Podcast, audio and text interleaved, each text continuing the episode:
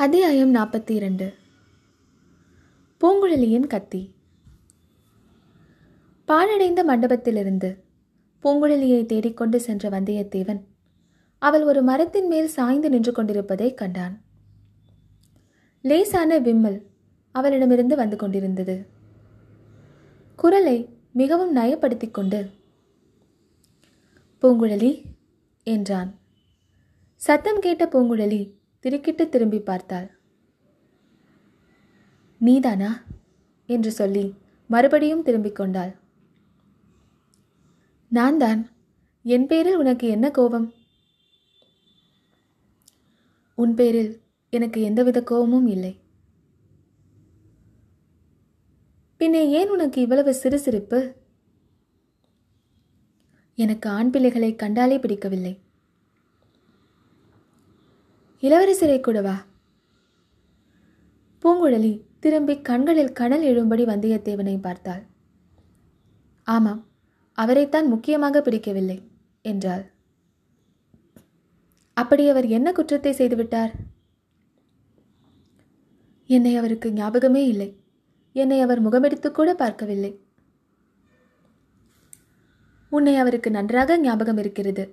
நான் உன்னை பற்றி கூறியதும் ஓ சமுத்திரகுமாரியே எனக்கு தெரியாதா? என்று கொண்டு என்று சொன்னார். இல்லை நீ பொய் சொல்கிறாய். நீயே நேரில் வந்து கேட்டுக்கொள். என்னை நினைவிருந்தால் ஏன் என்னிடம் ஒரு வார்த்தை கூட பேசவில்லை? அவர்தான் பேசினாரே நீதான் மறுமொழி சொல்லாமல் ஓடி வந்து விட்டாய். அந்த மாதிரி பேச்சை நான் சொல்லவில்லை. தெரிந்தவர்களை பார்த்தால் என்ன ஏது என்று விசாரிப்பது கிடையாதா? நீ சொல்வது போய். அவர் என்னை முகமெடுத்தே பார்க்கவில்லை. பூங்குழலி அதற்கு ஒரு காரணம் இருக்கிறது. என்ன காரணம்? இளவரசருக்கு இப்போது ரொம்ப கஷ்ட காலம். யார் சொன்னது? எல்லா ஜோசியர்களும் சொல்லியிருக்கிறார்கள். குழந்தை ஜோதிடர் என்னிடமே சொன்னார். உன்னிடம் என்ன சொன்னார்? இளவரசருக்கு கொஞ்ச நாள் வரையில் கஷ்டத்துக்கு மேல் கஷ்டமாக வந்து கொண்டிருக்கும் என்று சொன்னார். அவரை சேர்ந்தவர்களுக்கெல்லாம் கஷ்டங்கள் வரும் என்றும் சொன்னார். இது இளவரசருக்கும் தெரியும். ஆகையினால் அவர் யாரும் தம்மோடு சிநேகிதமாக இருப்பதை விரும்பவில்லை. தமக்கு வரும் கஷ்டம் தம்மோடு போகட்டும் என்று நினைக்கிறார். நீ மட்டும் ஏன் அவரோடு சிநேகமாக இருக்கிறாய்? நீ சற்று முன் பார்க்கவில்லையா? என்னையும் சண்டை பிடித்து துரத்த அவர் பிரயத்தனப்படுகிறார். நடு சாலையில் ஒரு காரணமும் இல்லாமல் அவர் என்னோடு கத்தி சண்டை போட்டார். நீங்கள் வந்ததினால் சண்டை நின்றது.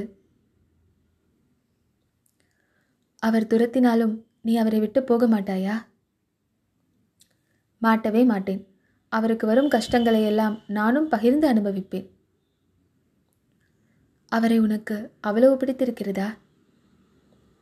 ஆமாம் ரொம்ப ரொம்ப பிடித்திருக்கிறது. எதனால் பிடித்திருக்கிறது? காரணம் சொல்ல தெரியாது. அவரை பார்த்த உடனே அவர் மேல் பிரியம் ஏற்பட்டு விட்டது. எனக்கும் அப்படித்தான் என்றாள் பூங்குழலி. உடனே தான் அப்படி மனம் திறந்து சொல்லிவிட்டதை பற்றி வருந்தி உதட்டை கடித்து கொண்டாள். உனக்கு இளவரசரிடம் பிரியம் என்று எனக்கு தெரியும் பூங்குழலி. அதனால்தான் உன்னை அழைத்து போக வந்தேன். என்னுடன் வா. வரமாட்டேன் என்று பூங்குழலி அழுத்தம் திருத்தமாக சொன்னாள்.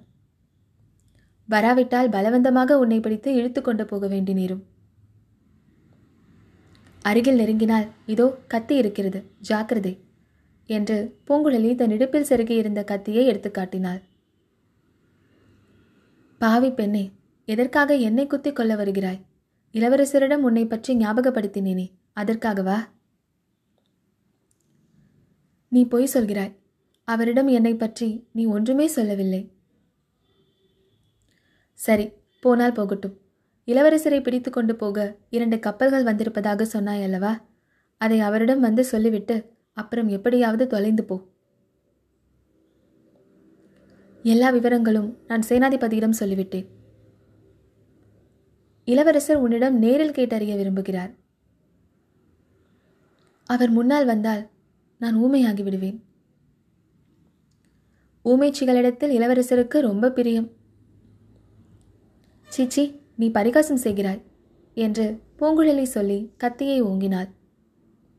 அப்படியானால் நீ என்னுடன் வரப்போவதில்லையா? இல்லை. சரி நான் போகிறேன் என்று கூறிவிட்டு வந்தியத்தேவன் இரண்டடி எடுத்து வைத்தான். மறுபடியும் சட்டென்று திரும்பி பூங்குழலியின் கையிலிருந்து அவளுடைய கத்தியை பிடுங்கி வீசி எறிந்தான். வீசி எறிந்த கத்தி வெகு தூரம் சுழன்று சுழன்று சென்று ஒரு அடர்ந்த புதரில் விழுந்தது. கத்தி விழுந்த இடத்திலிருந்து வீல் என்று குரல் கேட்டது. அது மனித குரலா? ஏதேனும் ஒரு விலங்கு அல்லது பட்சியின் குரலா என்று தெரிந்து கொள்ள முடியவில்லை. கத்தியை பிடுங்கியதும் வந்தியத்தேவனை கடும் கோபத்துடன் பார்த்த பூங்குழலி மேற்கூறிய சத்தத்தை கேட்டதும் கத்தி விழுந்த இடத்தை ஆர்வத்துடன் நோக்கினாள். பிறகு இருவரும் வியப்புடன் ஒருவரையொருவர் பார்த்து கொண்டார்கள். மெல்ல மெல்ல நடந்து கத்தி விழுந்த இடத்துக்கு அருகிலிருந்து புதரை நெருங்கி பார்த்தார்கள். செடிகளிலும் தரையிலும் புது ரத்தம் சிந்தியிருந்தது மற்றபடி அங்கு மனிதரும் இல்லை விலங்கும் இல்லை. பூங்குழலியின் கத்தியையும் காணவில்லை.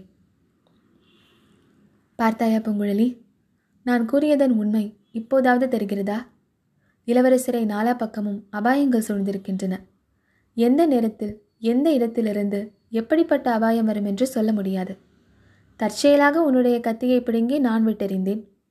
அதிலிருந்து இங்கே யாரோ பதுங்கிக் கொண்டிருந்தது தெரிய வந்தது. எதற்காக பதுங்கி இருக்க வேண்டும் என்று நீயே யோசித்துப் பார். இளவரசரை சமயம் பார்த்து தீர்த்து கட்டுவதற்காகத்தான். கோடியக்கரைக்கு நான் வந்ததற்கு முதல் நாள் இரண்டு பேரை உன் அண்ணன் படகேற்றி அழைத்து போனதாகவும் அவர்களை பற்றி உனக்கு சந்தேகம் தோன்றியதாகவும் சொல்லவில்லையா? அதை ஞாபகப்படுத்திக்கொள். இப்படிப்பட்ட சமயத்தில் இளவரசரிடம் பிரியமுள்ளவர்கள் அவரை விட்டு போகலாமா? என்று வந்தியத்தேவன் மூச்சு விடாமல் பேசி நிறுத்தினான். அவர் என்னை போகச் சொன்னால் என்ன செய்வது? என்று பூங்குழலி கேட்டாள். அவரே போக சொன்னாலும் நாம் போகக்கூடாது. பூங்குழலி சற்று யோசித்துவிட்டு இங்கே பதுங்கி இருந்தது யாரென்று கண்டுபிடிக்க வேண்டாமா? என்றாள். அது நம்மால் முடியாத காரியம். இந்த அடர்ந்த காட்டில் எங்கே என்று தேடி கண்டுபிடிப்பது? அதிக நேரம் தாமதித்தால் இளவரசருக்கு உண்மையாக கோபம் வந்துவிடும். நம்மை விட்டுவிட்டு எல்லோரும் போய்விடுவார்கள். பேசாமல் என்னுடன் வா. சரி வருகிறேன் என்று பூங்குழலி கூறினாள். இருவரும் மற்றவர்கள் இருந்த மண்டபத்தை நோக்கி நடந்தார்கள். மண்டபத்தில் இருந்தவர்கள் வந்தியத்தேவனும் பூங்குழலியும் அருகில் வந்ததும் மேற்படி சம்பவத்தை பற்றியே கேட்டார்கள். எதற்காக கத்தியை எறிந்தாய்? வீல் என்று சத்தம் கேட்டதே அது என்ன சத்தம் என்று வினவினார்கள். புதரில் ஏதோ மிருகம் சிறுத்தையோ அல்லது நரியோ பதுங்கி இருந்தது போல் தோன்றியது. அதனால் இவளுடைய கத்தியை பிடுங்கி வீசி எறிந்தேன். கிட்ட போய் பார்த்தோம். ஒன்றுமில்லை என்றான் வந்தியத்தேவன். அது போனால் போகட்டும் இந்த பெண்ணிடம் கேட்க வேண்டியதை கேளுங்கள் என்றார் சேனாதிபதி. பூங்குழலி வந்ததிலிருந்து இளவரசரையே பார்த்து கொண்டிருந்தாள். இளவரசர் அப்போது அவளை ஏறிட்டு பார்த்தார். சீச்சி இந்த நெஞ்சு எதற்காக இப்படி அடித்துக் கொள்கிறது? தொண்டையில் வந்து ஏதோ அடைக்கிறதே அது என்ன? கண்ணில் எதற்காக கண்ணீர் தழும்புகிறது? அசட்டு பெண்ணே உன் தைரியமெல்லாம் எங்கே போயிற்று? அலைக்கடலையும் பெரும் புயலையும் கண்டு கலங்காத உன் உள்ளம் ஏன் இப்போது இப்படி தத்தளிக்கிறது? கொடிய பயங்கர வேங்கை புலியின் கொல்லிக் கண்களை ஏறிட்டு பார்க்கும் துணிவு படைத்த உன் கண்கள் ஏன் இப்போது மங்கள் அடைகிறது பெண்ணே மறுபடியும் பைத்தியக்காரி என்ற பட்டம் சூட்டிக்கொள்ளாதே இளவரசரை நிமிர்ந்து பார். அவர் கேட்கும் கேள்விகளுக்கு கணீர் என்று மறுமொழி சொல். உன்னை என்ன செய்து விடுவார்? கருணை மிகுந்தவர் தயாலு என்று உலகமெல்லாம் சொல்கிறதே. பேதை பெண்ணாகிய உன்னை இளவரசர் என்ன செய்து விடுவார்? சமுத்திரகுமாரி என்னை உனக்கு நினைவிருக்கிறதா? என்று அவர் கேட்டது. ஆழ்கடலின் அடியிலிருந்து வரும் குரல் போல் அவள் காதில் துணித்தது